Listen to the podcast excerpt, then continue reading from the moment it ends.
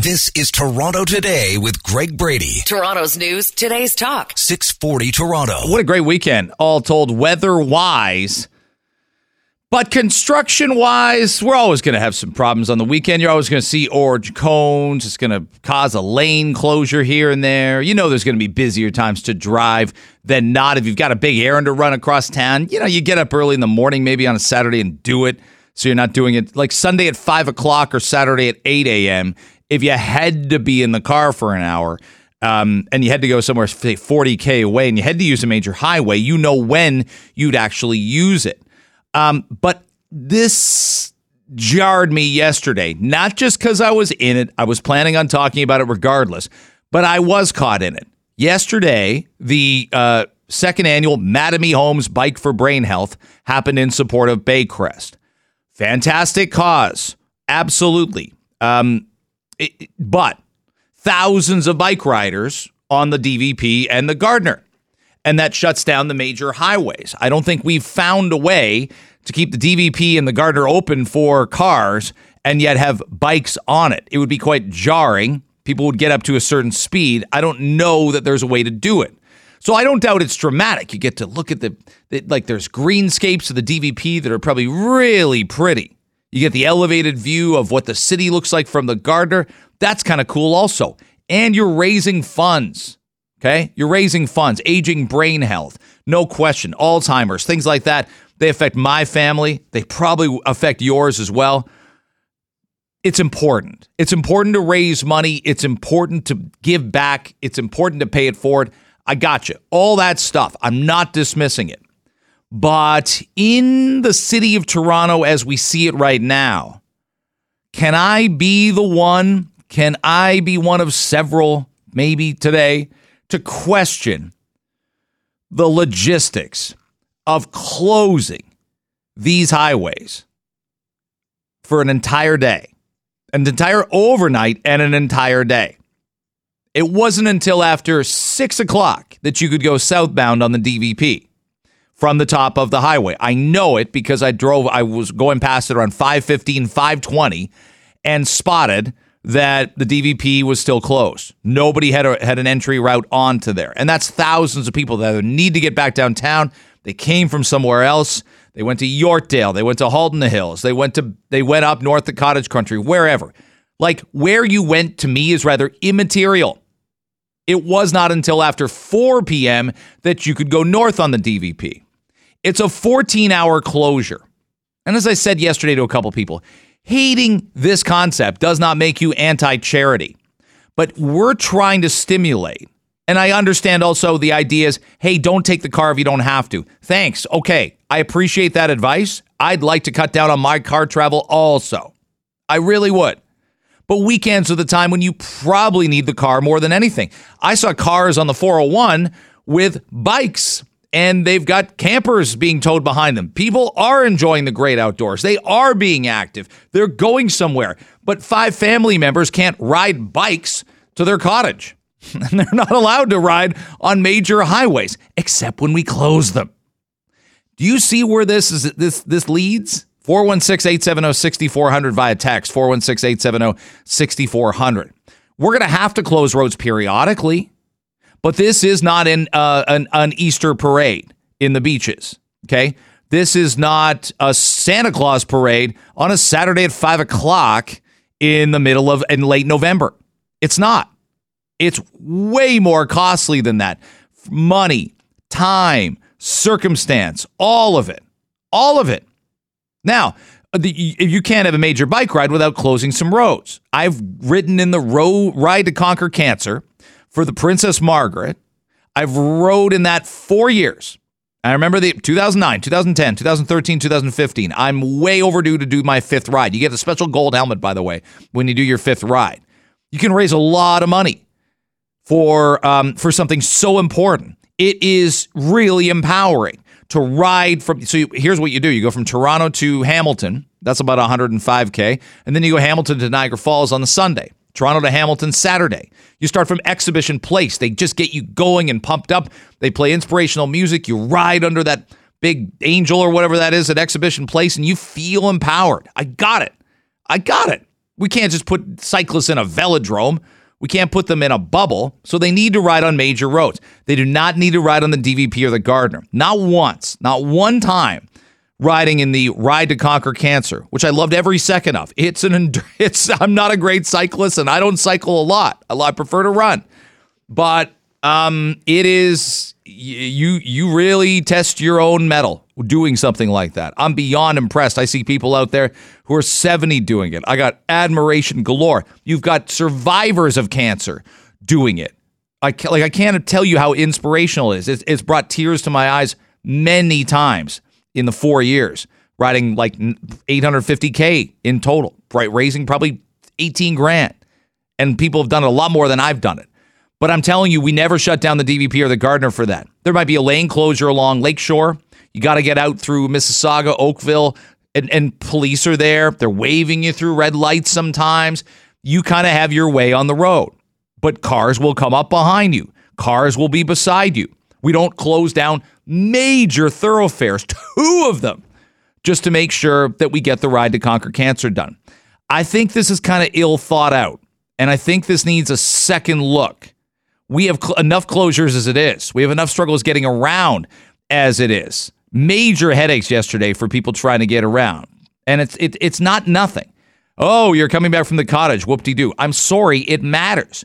You made people late for jobs, late for opportunities, late for seeing family, late for dropping family off that you've spent all weekend with, and you're like, okay, enough. Like, I don't understand the rubber stamping here of an approval like this. I'd love to find out how all this happens. This was just like a blanket approval. And again, all we want, consult consultation here. Like absolutely check in with people on this. And uh, and it does just makes no sense to me. Makes no sense whatsoever. Sheba is with me, um, of course, and you were you were similar to me. You were driving somewhere, and and some of this made you late yesterday. I was. I was. Uh, I, first of all, the roads were chaos. I wasn't expecting it.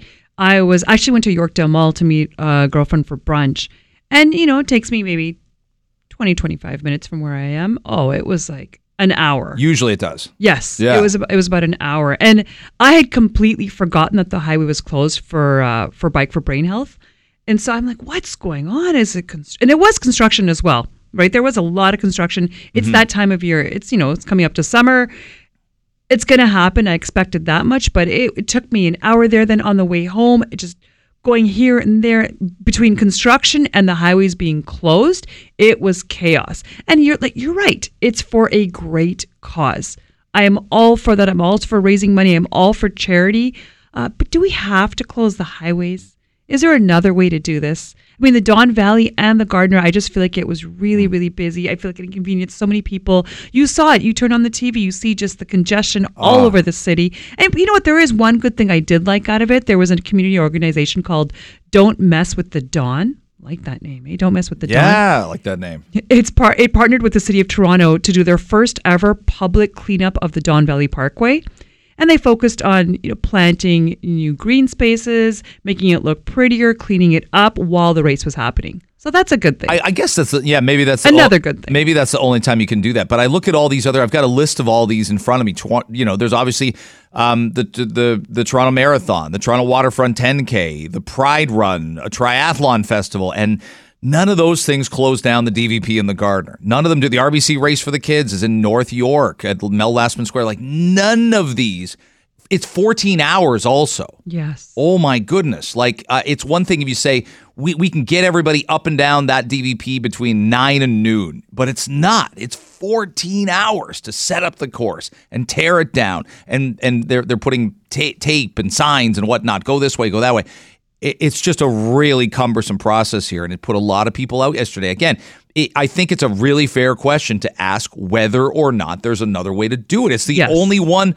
I mentioned the Ride to Conquer Cancer. Lakeshore's Lakeshore is going to be a mess when that happens at, at 10 in the morning. Or sorry, it's more like 8 in the morning when we kick off on a Saturday. And it's going to annoy some local residents. But that's not what yesterday was.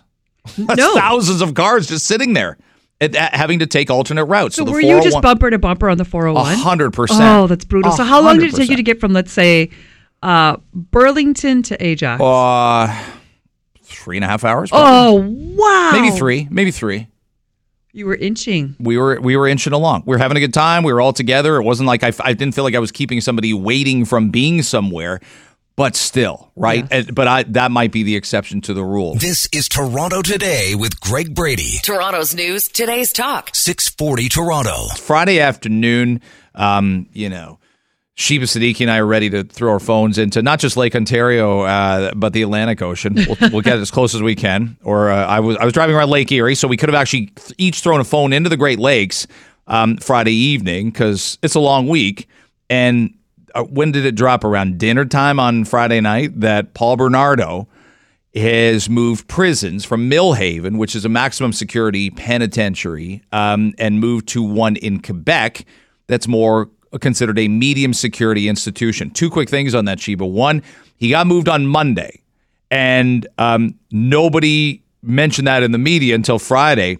And somehow, some way, kind of the federal minister responsible for this kind of stuff, Yes. Marco Mendicino, the minister of public safety, didn't comment on it until it was out in the media. And if he didn't know about it on Monday, let's take that at face value. There's something really wrong with him not knowing about it, Yes. not having a say in it, or not even having an understanding of why they did this. Where were you when this happened? When Paul Bernardo um, had ruined these two families' lives? So, yeah, I'm a late high school student, early, you know, I started university in 91. And so Bernardo's arrested in my second year, and the big trial and the Homolka deal is probably my third year of undergrad into my fourth year. But I'll tell you that you thought about it all the time driving up and down the 401. I was going to London, uh, you know, going from London to Toronto a lot with friends. A friend of mine, by the way, had um, um, a regrettable choice. He had a white Camaro, and I'm telling you, he was stopped all the time by police on the on the highway, just to see if it was the guy they were looking for. And there was a woman named Linda Shaw, a UWO student, who went missing. Who went missing, and they figure it ended up being um, Bernardo. Yes. like they're sure that it was. So it was it was constantly in the news pre-internet, right? It was all like it was the most notorious case, and then they got him. And then the trial Ever in the country, I would ever say. probably in the country. Yes, certainly so in the close GTA. to home for all of us. You know, in Ontario, we're living exactly if someone's the, called the Scarborough rapist, it's like that's a jarring, and he's out there, yes, right? That's a jarring, jarring thing for young women and families everywhere. absolutely. I remember. I was I was a few years younger than uh, French and Mahaffey, uh, and I remember when it came time for me to start going out and you know started pushing my boundaries with my parents. Mm-hmm. Uh, they would. I knew they would, and I took advantage. It's unfortunate because I was very immature. You don't understand the, the gravity of the situation at that age. Uh, they would never lock the door on me. I knew that. I'm like, oh, you know what? I can come home at whatever time I want because I know that they won't lock the door I on me. forgot that part of the story. Yes, because that was such a key part of the story. Yes, it was. Kristen like she came home locked, late. locked out. Yes, and then her mom locked the door ah, because she was past yeah. her curfew. So I I took advantage of that. Oh, I know uh, immature, imma- very immature. But when it actually I started to understand the complexity of what had happened to these girls, it was horrific. So when he went away, amazing. Great. They caught him. He's in maximum security. And now I'm hearing this. You're right. It took five days for this to come out. I'm like, okay, what is medium security? The difference between maximum security and medium security. So, maximum security, you know, you're a greater threat to safety. You require a higher degree of supervision. You have a higher chance of attempting to escape. Uh, however, uh, and your movement, your association, your privileges are very, very restricted. However, maximum security aims to prepare inmates for medium security. This is through programs like employment, educational activities. So that is their goal. I didn't know that was their goal for everybody, especially someone like Paul Bernardo. Medium security, where he's going to, uh, it's an environment that encourages inmates to be more responsible for their day to day life. So your movement, your association privileges are moderately restricted, uh, and you have the same security guards, the same sa- security guards as maximum security. So there is that there, but it allows you more interaction among inmates and it allows you to take more responsibility for your actions and cooperate with each other. So, and and the goal here is to prepare them for minimum securities. I really hope that is never the goal for Paul Bernardo. I think I that's so well said by you. And there's two there's two worries. Well, I think there's two camps here, and the one camp is it'll never happen. It's just it's he's just too notorious. The reaction would be um, would be incredibly upsetting. But we're here now, and and the these parole hearings still happen, and so people will say never be surprised by a justice system that is looking for a way to not necessarily rehabilitate the criminal, but is willing to say, let's look at the progress you've why? I like there's people i don't want to look at the progress they've made. I don't want to look at the progress that's been made by um, you know by Alek Minassian i don't want to look at the progress made by um, the quebec mosque uh, murderer i don't want i don't I, I don't care about the progress there's sometimes there's absolutely notorious cases where i'm sorry i don't I don't want to do that. And I, I read even yesterday, Sheba, on the 21st, I don't think there was one last year, but about two years ago now, June 22nd, 2021. Paul Bernardo gets a parole hearing. You know who has to go to that parole hearing? The parents of Kristen French and Leslie Mahaffey. They have to get dressed up and they have to give victim impact statements. And relive it. Again. Again and, relive it. again. Yes. Why? Again and again. What a cruel, excruciating thing to do to those people. What, so there's no other way to put it. But I want to know what I'm assuming. Okay, good behavior. He behaved himself in jail. He was in Millhaven. He behaved himself in. So sorry, he was in Kingston Penitentiary, and then he was in Millhaven. He was moved to Millhaven before that. Uh, after that, I wanted good behavior, getting along with others, not causing problems in jail. Sure, all of these things. But what about what he did? Yeah. Yeah. What what changed? We need more information on this. And and did, is that something he asks for? Does his lawyer ask Oh, for I'm that? sure. I'm sure he's been asking for that for decades. Because I don't think you go to him and go, "Hey, Do you want how are you? How's how are, how's everything going? How about this?" That doesn't feel like one of those scenarios where that would happen. Um, but it's incredibly, again, uh, like my, so. My sister has lived in the United States since 1994, and she, you know she would have been probably too young to be driving. He's arrested in February of '93 when I look at it, so she's 19. But any, but again, it's on anybody's mind. It- It's on anybody's mind. The seven of us who lived together in the same house, the night he was arrested, probably turned on like City TV or something, and we just sat there for two hours and watched the coverage of him being. arre- And none of us, I remember this like it was yesterday. Not no sports, no silly movies. We watched that for about ninety minutes, and some of us were a little more invested in news than others. But we were like, "Oh my god, they got him!" And and again, th- then you don't even know about Carla at that given time. That's a whole nother right? Yes. Ball of wax. Who's now living with a Queen's University education, now living in the suburbs of Yeah. Montreal.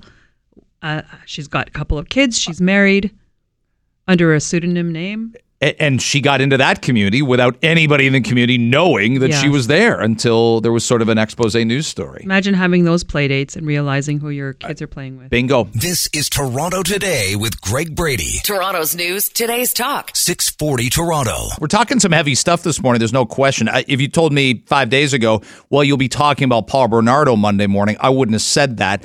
Um, but it is jarring. It's jarring to anybody in Ontario. I was remembering just even during the news how going to Western at the time and uh, and being a university student in the early '90s, you'd have friends. Western was very a lot of Toronto, a lot of GTA students, male, female at Western, but they'd go back on weekends, especially go back on holidays. And I'm I it just occurred to me and it reoccurred to me that oftentimes, um, like a girl um, in a car would would take a friend back to stay with their parents. They didn't want to drive along the 401. I'm not talking late at night at two in the morning. I'm talking four in the afternoon on a Friday. They'd take a friend, a female friend, a male friend, two friends to go back, stay with their parents just because they were so concerned about that commute from London to Toronto. And I'm sure that's not the only university because there um, there was a certain demographic very very worried about Paul Bernardo at that time, understandably so. And it's just jarring. It's just really jarring and concerning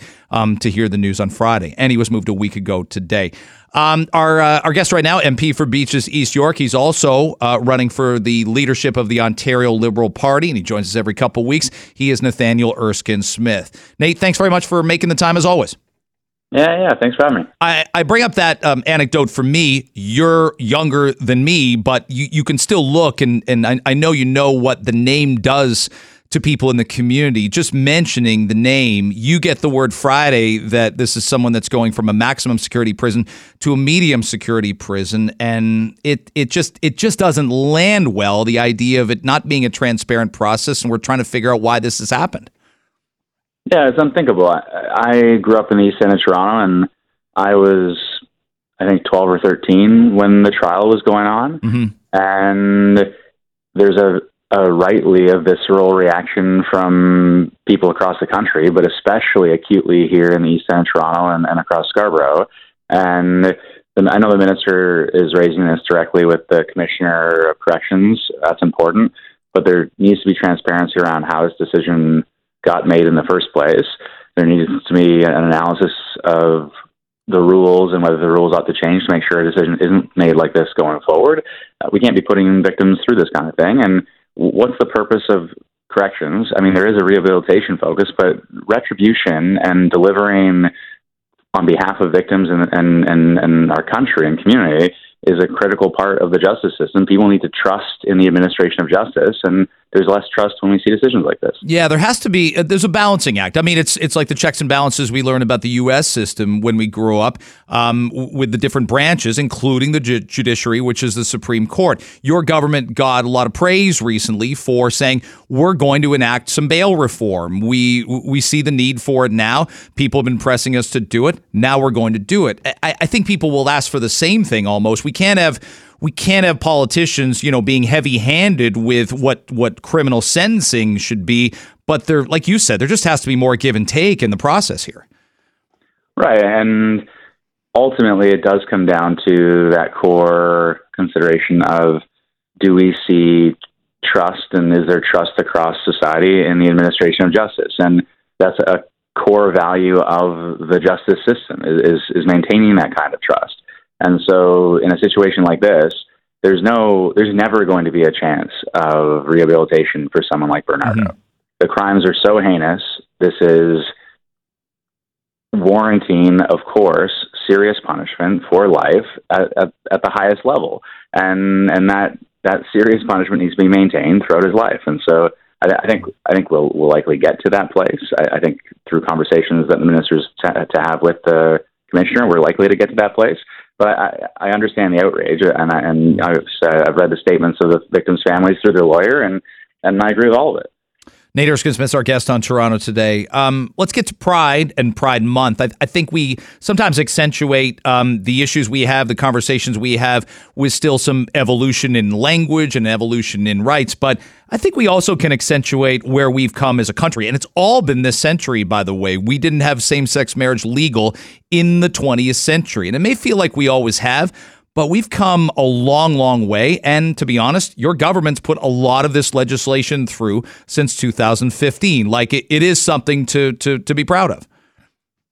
No question. And I'm glad you mentioned just the progress that's been made in such a short period of time and pre-existing this government, but in a relatively short period of time, considering how long throughout history we saw such great discrimination and prejudice. And so, yeah, 25 years ago, there was a court case where the Supreme Court ruled that you couldn't fire someone simply for being gay.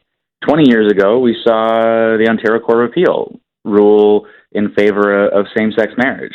Over the last seven and a half years, since 2015, we've come a long way where we have protected gender identity expression under the Canadian Human Rights Act. We've taken action to end the gay blood ban uh, and certainly supported organizations including Rainbow Railroad, and in, bringing people into this country as refugees who are discriminated against uh, as a result of their sexual orientation. So there's been a, a, ton of progress. There's no question. Obviously, more to do. And, and when you look around the world, and obviously Uganda is right now a glaring example of this, but there are dozens of countries that criminalize uh, homosexuality. And frankly, I worry when you look at whether it's York Region or Norwich. I mean, there is a a soft prejudice that we see coming back. Yeah, I mean, I think you know people go down to the Caribbean countries from Canada all the time for for Christmas or March break or whatever, and people should be able to go where they want. But then you know you leave there, you do some reading before or afterwards, and you realize mm, two men can't even get married here, and I just spent a week here. Like you never know it, but you're you're in essence sort of like, oh my goodness, like we're f- so much further. We got our own issues, but we're so much further ahead in our country than so many other democracies. And I think it comes down to the fact that we understand that we live in a pluralistic society, and when it comes to public institutions and that core value of equality, we need to defend equality through all of our public institutions. And mm. it's it's an overriding ethos that makes our country what it is in many ways. And I know that there are competing values, and, and we see this with the you know conversations around sex ed. We see it with conversations around the pride flags in Catholic schools. There are competing values between certain religions and that core value of equality. But when it comes to public funding for schools and when it comes to public institutions, we need to make sure that all human rights and that core value of equality is defended at every opportunity. You're running for Ontario Liberal leadership. Um, the voting will go in late November. The winner um, and the new leader gets announced in early December. We're about a year removed from the last provincial election. And I know it left the Liberal Party in a bit of a tailspin. Um, I saw, you know, candidates that actually won their seat speak on television or on our show a couple days later, but you could tell they were sort of just d- dumbstruck by the result. When you look at just the last year, and and this is part of part of your energy behind this, and part of people's energy behind you is to say we can be doing better to tell people who we are, to have a clear mandate, to stand for for you know what we can. What do you see in the last year that's that's energized you? I mean, the last year in itself made you say this is something I want to do. A few different things. One is the frustration with the incompetence and lack of compassion, lack of integrity I see at Queen's Park. I want better. I know we can deliver better. And then it's about creating that better party and better alternative and strong alternative it's interesting also traveling the province. I've been motivated. It's, it's equal parts exhausting and energizing. And it's energizing because people want to join and build something with you. And so I was in Norfolk County last week, and there was a sense that, look, if you're going to bring that same kind of independence and, and thoughtfulness and allow sort of freedom for your own caucus to speak their minds on behalf of their local communities. This is something we want to do with you and build this with you. And similarly, whether it is on healthcare or housing, especially for younger people, there are core issues that this government is failing at that there's a huge opportunity to carve out space and say, whether you're in North Bay or Windsor, housing affordability is a key concern. We are going to address this for you and make your life better. Yeah, there's so much of that uh, that's concerning. And and I you you're talking to a lot of people who are 21, 22, 23. I just referenced university age and there was just never a doubt in my mind. Do the right things, do the digging, work the long hours and you'll get with your partner, you'll get to where you can get to to buy a house. And you're seeing right now 23, 24 year olds who aren't so sure. It's a generational fairness challenge. You talk about young people who are giving up on the idea of home ownership, but even rising rents are pushing people out of their home communities, and mm. it's a productivity challenge. It's an economic productivity challenge for our province and our country, frankly. When young people are leaving their home communities and leaving our province, we can't we can't attract people or retain people of mm. talent if they can work somewhere somewhere else and and afford to live somewhere else in a, in a much more serious way. And so mm. we need we need serious leadership to address this challenge. And Enough of the incompetence, enough of the kicking cans down roads. And it, Ford, look, uh, Ford came in and said 1.5 million homes over 10 years. He, he put a, an expert task force together that made serious recommendations, and then he promptly ignored them. And he's encouraging sprawl, selling off the greenbelt, doing the very opposite things that their task force recommended. Hey, we'll talk in a couple weeks, Nate. Appreciate your time this morning. Thanks, Greg. There's Nathaniel Erskine Smith, Beaches East York MP. This is Toronto Today with Greg Brady. Toronto's news, today's talk. 640 Toronto. There's still some, um, obviously, some ripple effect from uh, Minden's emergency room being closed. We have talked about this, how popular Minden is during this time of year, June, July, and August. Had their population triples sometimes quadruples because of how many people go up there and there is no emergency room anymore and this community's been really strong, really steadfast, really united in the process to keep banging away at the provincial government. Like I, I worry, you know, stories leave the news cycle sometimes, and, and maybe we don't do a good enough job in getting back to them. This isn't one of them. Patrick Porzuczek is joining us, a community leader who represents the Save the Minden ER group, and it's great to have him on. Patrick, thanks very much for the time as always. I appreciate you uh, getting back to us. Yeah, no, not a problem, Greg. I uh, yeah, I just really want to say once again, I'm so proud of Minden the community and the way they came together, and the way they've been bringing it right to the front of the news. You know, all across Ontario, Canada, and even down in Australia. And you know what? This town really pulled together. They're telling the government and Triple HS, you know, what's what. And this was not the right choice for our community, and we're still not giving up even though those blue H's have come down off the hospital. So reset where? Where is the closest emergency room now for Minden residents? All right, so if you're living right in Minden proper, your closest ER would be in Haliburton, which is a 25 minute drive out of town on a good day. You know, let's not take into effect, you know, the winter weather. That could make it almost an hour drive if you can even make it there. And there was like a, story happened on the weekend that you and you weren't the only one to alert me to this that happened in Minden involving a fire. Can you lay that out for us? And and this time around, there was nothing incredibly um, traumatic, severe, life threatening, but there easily could have been. And people, the difference between that five minutes and twenty five minutes would have cost lives. It looks like. Yeah, it definitely could. And you know, I look at this, and this house being not even you know a three minute walk from the Minden ED site. Let's just say if it was myself, yourself, or anybody else in there, and let's just say, heaven forbid, the the uh, would have became a patient more critical. You know, what would have been a one minute ride to the hospital is now 25 minutes worth of hmm. agonizing pain that anybody could be in, if not worse. You know, right here in Minden proper, that Minden ED is our lifeline. It is the guardian of the community, and it's right there for us. And you know what? What happened on the weekend with this house fire? It goes to show you how this was not in the best interest of the public. Not only that, you just think about if it was your own family member or or yourself. How would that make you feel? This is not the right decision for the community. A 25 minute ride out of town is not right. And then you think about the people just on the outskirts of town where it's an hour drive now to receive care. But my biggest thing is, let's just say there was casualties that happened uh, in that house fire, and the mini or the uh, Haliburton site got those patients. What happens then? They don't have the Minden Big Brother to count on for support. That means if any other car, car accidents they happen, another house fire, say even within an hour or two hours of the fire, where would all those people go? They would be redirected out of town an hour away just to get the basic care and the emergency services they need when they could have been five minutes away. It's so true. Pat, Patrick Porzuczek, our guest on Toronto today on 640 Toronto. Um, Alan Drummond is a rural physician, and uh, and I got to follow him a bit during the um, during the pandemic. He's also said like we have to open our minds to everything to do with healthcare because everything we're doing isn't working. But here's what he wrote, Patrick. There will be more Mindens. We absolutely need a national discussion and plan on how to provide rural Canadians with timely access to quality emergency care on a regional basis. Every small town cannot expect to have a full service emergency department 24 7, 365. He is right about that last sentence, but I think he picks up your point that there just aren't contingency plans. There wasn't a lot of warning about this closure, let alone, and we all probably know somebody who who lives too far from getting urgent care.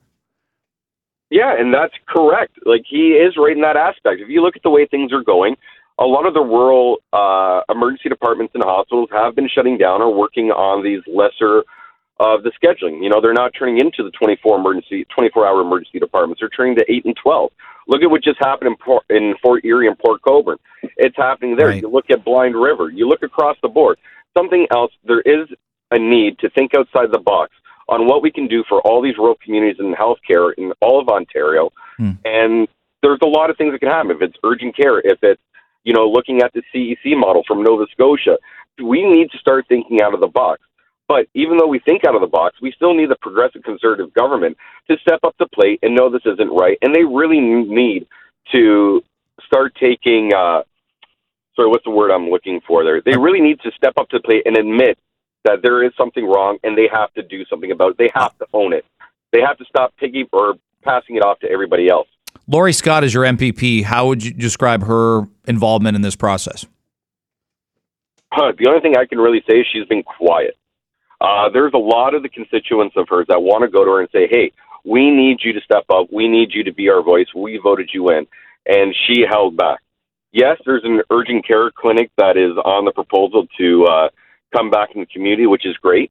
Uh, it is going to help out with some of the basic healthcare needs of the community. Uh, but at the same time, where was she prior to?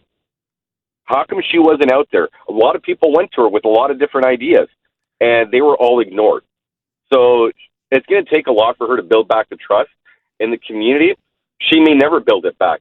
She really damaged her reputation with all of us across Minden and most of her writing. Like it's it's one thing if she's giving you answers, Patrick. It's another thing not to give answers whatsoever. So qu- quiet to me means unavailable, and that's not you have to answer the hard questions about policy and government. And people are going to love some of what you do and, and not be able to stand or stomach some of what you do, but to not answer, not pick up phones, not to be there in the community, putting a face to face, that's no good. That's no good. No, it's not. And we invited her out to all the rallies. We invited her out to have a question uh, period with us when we did the very first community center. She never came out. Her, she was mum. And you know, it seems like her and the Triple HS, they follow the same routine. Let's just not answer any questions, and hopefully everything will fall into place. Well, I'm sorry, healthcare isn't built on hope. It's built on facts. It's built on money. It's built on the community, and it's there to save lives. And being quiet about it, you can't. You need to speak, uncomfortable or not. Give us the answers.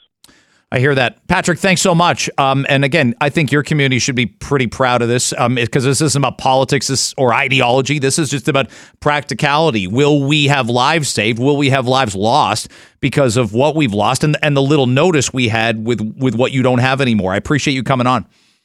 Not a problem. Thank you so much, Greg. Patrick Porzuczek, our guest on Toronto today. We'll, uh, I'll tell you, we'll, we'll try and get Laurie Scott on. We will. Um, and, and we'll ask her the tough questions about it am I hopeful she'll actually, if she's not going to answer questions in her own community face to face, those are the people that you knocked on the door and said, vote for me because of this, and I will be this for you. I'll be your champion. Come hell or high water. Well, the hell or high water's here because there's no emergency room. This is Toronto Today with Greg Brady. Toronto's news, today's talk. 640 Toronto. Yeah, they have uh, benchmarks that you want to go see and whatnot. There's a, you know, London Bridge and the Eiffel Tower the Taj Mahal, the Grand Canyon. But Sheba and Gord, I went to one of the greatest places I've ever seen in my life. It it is one of the um, it, it is one of the seven wonders of the world. It's called Dick's House of Sport. and it was in Victor, New York, near where my sister lives, in the uh, greater Rochester area, the GRA, the GRA. Right. Now, Dick's Sporting Goods is sort of, I don't know what to compare it to. It's like Sport Chek on steroids. Okay. It's just has anyone ever been to a Dick's Sporting Goods? I have, yes. Well, okay. So picture as it, everything that's a great thing about Dick's Sporting Goods. Big, it's big, it's it's voluminous. Sheba, this place had a uh, a climbing wall inside for kids. Big line for the climbing wall, um, where you could just drop your kids kind of off, and you've got two Dick's employees supervising the climbing, so you can go shop. You know, mom Oh, can try out some golf clubs. That's like the Apple Dad store can look at canoes. It's like the Apple. That's what I do. What do you do? Where do the kids go at the Apple store? Oh, they have the iPad set up there. Oh yeah, yeah, yeah. Of yeah, so I'm like. I'll be back in 20 minutes or I'm going to kill you. So Right, something, yes. and that threat is taken seriously. The authorities are involved with that threat. So here's here's what it has. It has a 17,000 outdoor turf field. You pull up, you see this fenced in place.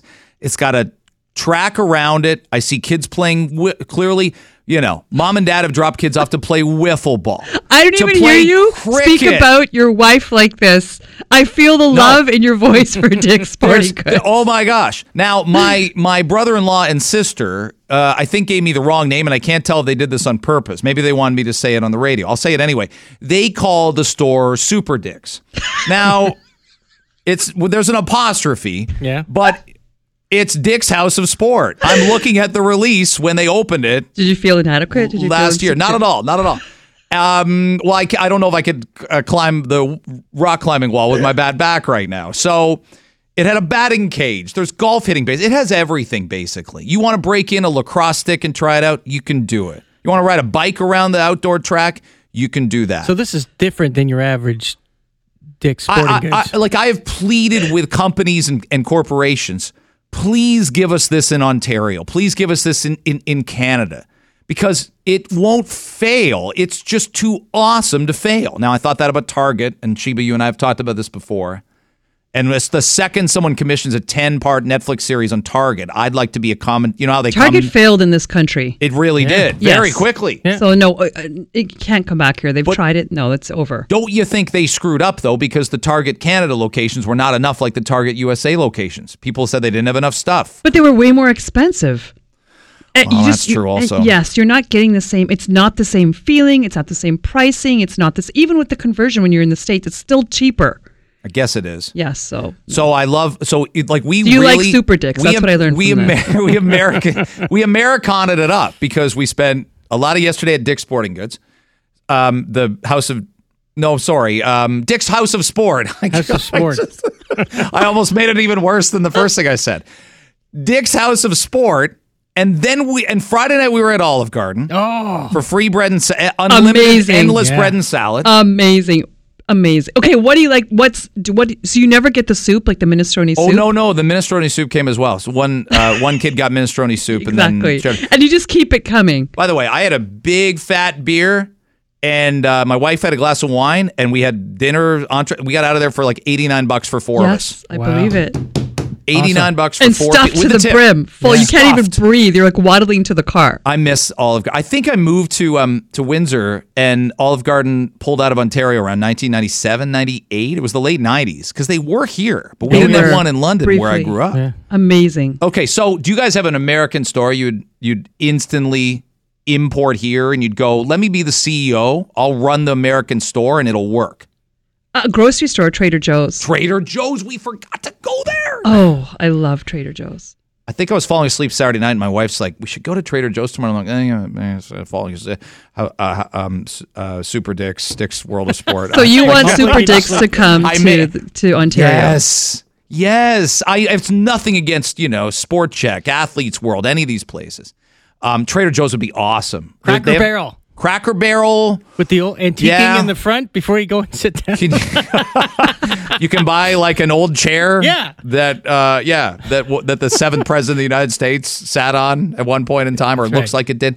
Yeah. Do they did they ever get into Canada? Cracker Barrel. like maybe and uh yeah maybe and there's a one place uh, it's like a department store like a walmart but i can't remember i don't know how to say it Well, not. J.C. Penney. What- no, is it? like, is Spell it. Ma- M- Kohl's? myers mayers Meyer. meyer It's just Meyer. meyer but Right. it's spelled M E I J E R. Right. something. Oh yeah. yes. But just call it Meyer. You wouldn't say Walmart. So I got to get out to Walmart's a little later Well, on. I've and, only been there the and one get time, some and it looked uh, and, and get some sticks. I don't know why you'd be buying sticks. Oh, here's a great text. Hobby Lobby. That's a big one. Do you know what Hobby Lobby No. is? It's like a Michael's on steroids. oh Yes, it's enormous. It's got everything, everything like anything craft. So that's a big deal. I think at one point I did something like this on the radio, and I'm, and someone's like, "Build a bear," and I'm like, "That'll never come here," and then it did. oh bob evans is another one Bob Evans is I all love right. my bob evans Yeah, D- Gord, you've hit uh, you, the older demographic. Really appreciates I- you I shilling for uh, Bob Evans and Cracker it. Barrel. i love it All right, let's do in or out.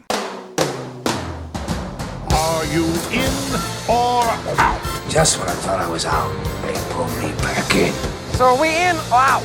You're out. You are over and out. No, no, no, no, no. You insulted him a little bit. I'm okay with it, but now you're making me feel weird about it. Yeah, it's a lot of fun. I think this is really easy today. Um, we got gridlock, we got summer weather, but it's it's so it's the driving season on weekends, it's cottage season on weekends, but Sheba, it's also charity, running, biking, swimming, all three season. And yesterday we saw critical major highways, arteries barricaded and blocked off to the tune of like 16 hours in the one case. You couldn't go southbound on the DVP. The DVP and Gardiner were closed up for, you know, a, a really big charity, the Mattamy Homes Bike for Brain Health in support of Baycrest. Great cause. Great cause. Put that out there. Right. Yes. But it kept the highways entirely car free in essence for the whole day. Are you in or out on closing highways? We're not closing lanes on Kingston Road. We're not closing lanes on Hurontario. We're closing giant highways that tens of thousands of cars will travel on on a Sunday in basically the late spring, early summer. Are a you in or out on gorgeous this? sunny A gorgeous Sunday sunny day. where people want to head downtown. I am out. I'm out on closing major arteries, highways in the city, in the GTA. There's got to be another way to do it. I mean, we often use the lakeshore, maybe closing lakeshore, keeping the Gardiner open. Uh, I'm out on that. Gord. i'm so out i mean there's out is even more than out. Oh, okay. There's tons of ways to, to, to raise money. Princess Margaret raises thousands of dollars and they don't close the highways down. They do not for the Ride to Conquer Cancer. It's all about virtual signaling for me. It's like, look at me. I'm out on the DVP. Yeah. I'm raising money. You can't do that on your Peloton. yeah, and I love people. Oh, you're whining. You can't drive on the DVP for a couple hours. It's not a couple hours. It's 15. It's not two hours. It's an entire day. And what it does to the rest of the city, the gridlock. do you guys think it'd be worse? Somebody would know this better than we would. Maybe is would it be worse on the Saturday? Because someone said that to me yesterday. I'm like, I think Sunday's worse. You're coming back from places Yeah. on Sunday. oh, Saturday, I feel the less Sa- traffic. no, I feel the Saturday would be worse. you think it would be? Yes. I hmm. feel like Sunday's often a day of rest. You just want to hang out, you know, especially on a Sunday in your garden or in your backyard, or if you have on your balcony. Well, we we love pitching a battle between entitled cyclists and entitled drivers. so let's go, entitled people. Fight, fight, fight. You in or out on closing highways for charitable endeavors, races and rides, etc. The car guy. You want to weigh in on this, Dave Bradley? Do you, do you know where I stand on this? Do you want to? yeah, I uh, I I don't know. I, I I I appreciate the fact that they're raising money for a good cause. Everybody does. Yeah, absolutely. But uh, maybe stay off the major highways. We don't run the marathon, although that'd be quite the uphill. The Imagine- DVP would be quite an uphill when you're in Yeah. mile 17 of the of the marathon. It's true. Can you imagine if they close the 401? That's net. Yeah, why not that? If it's a big enough charity, and the city gets no money, it's not like the city's getting paid.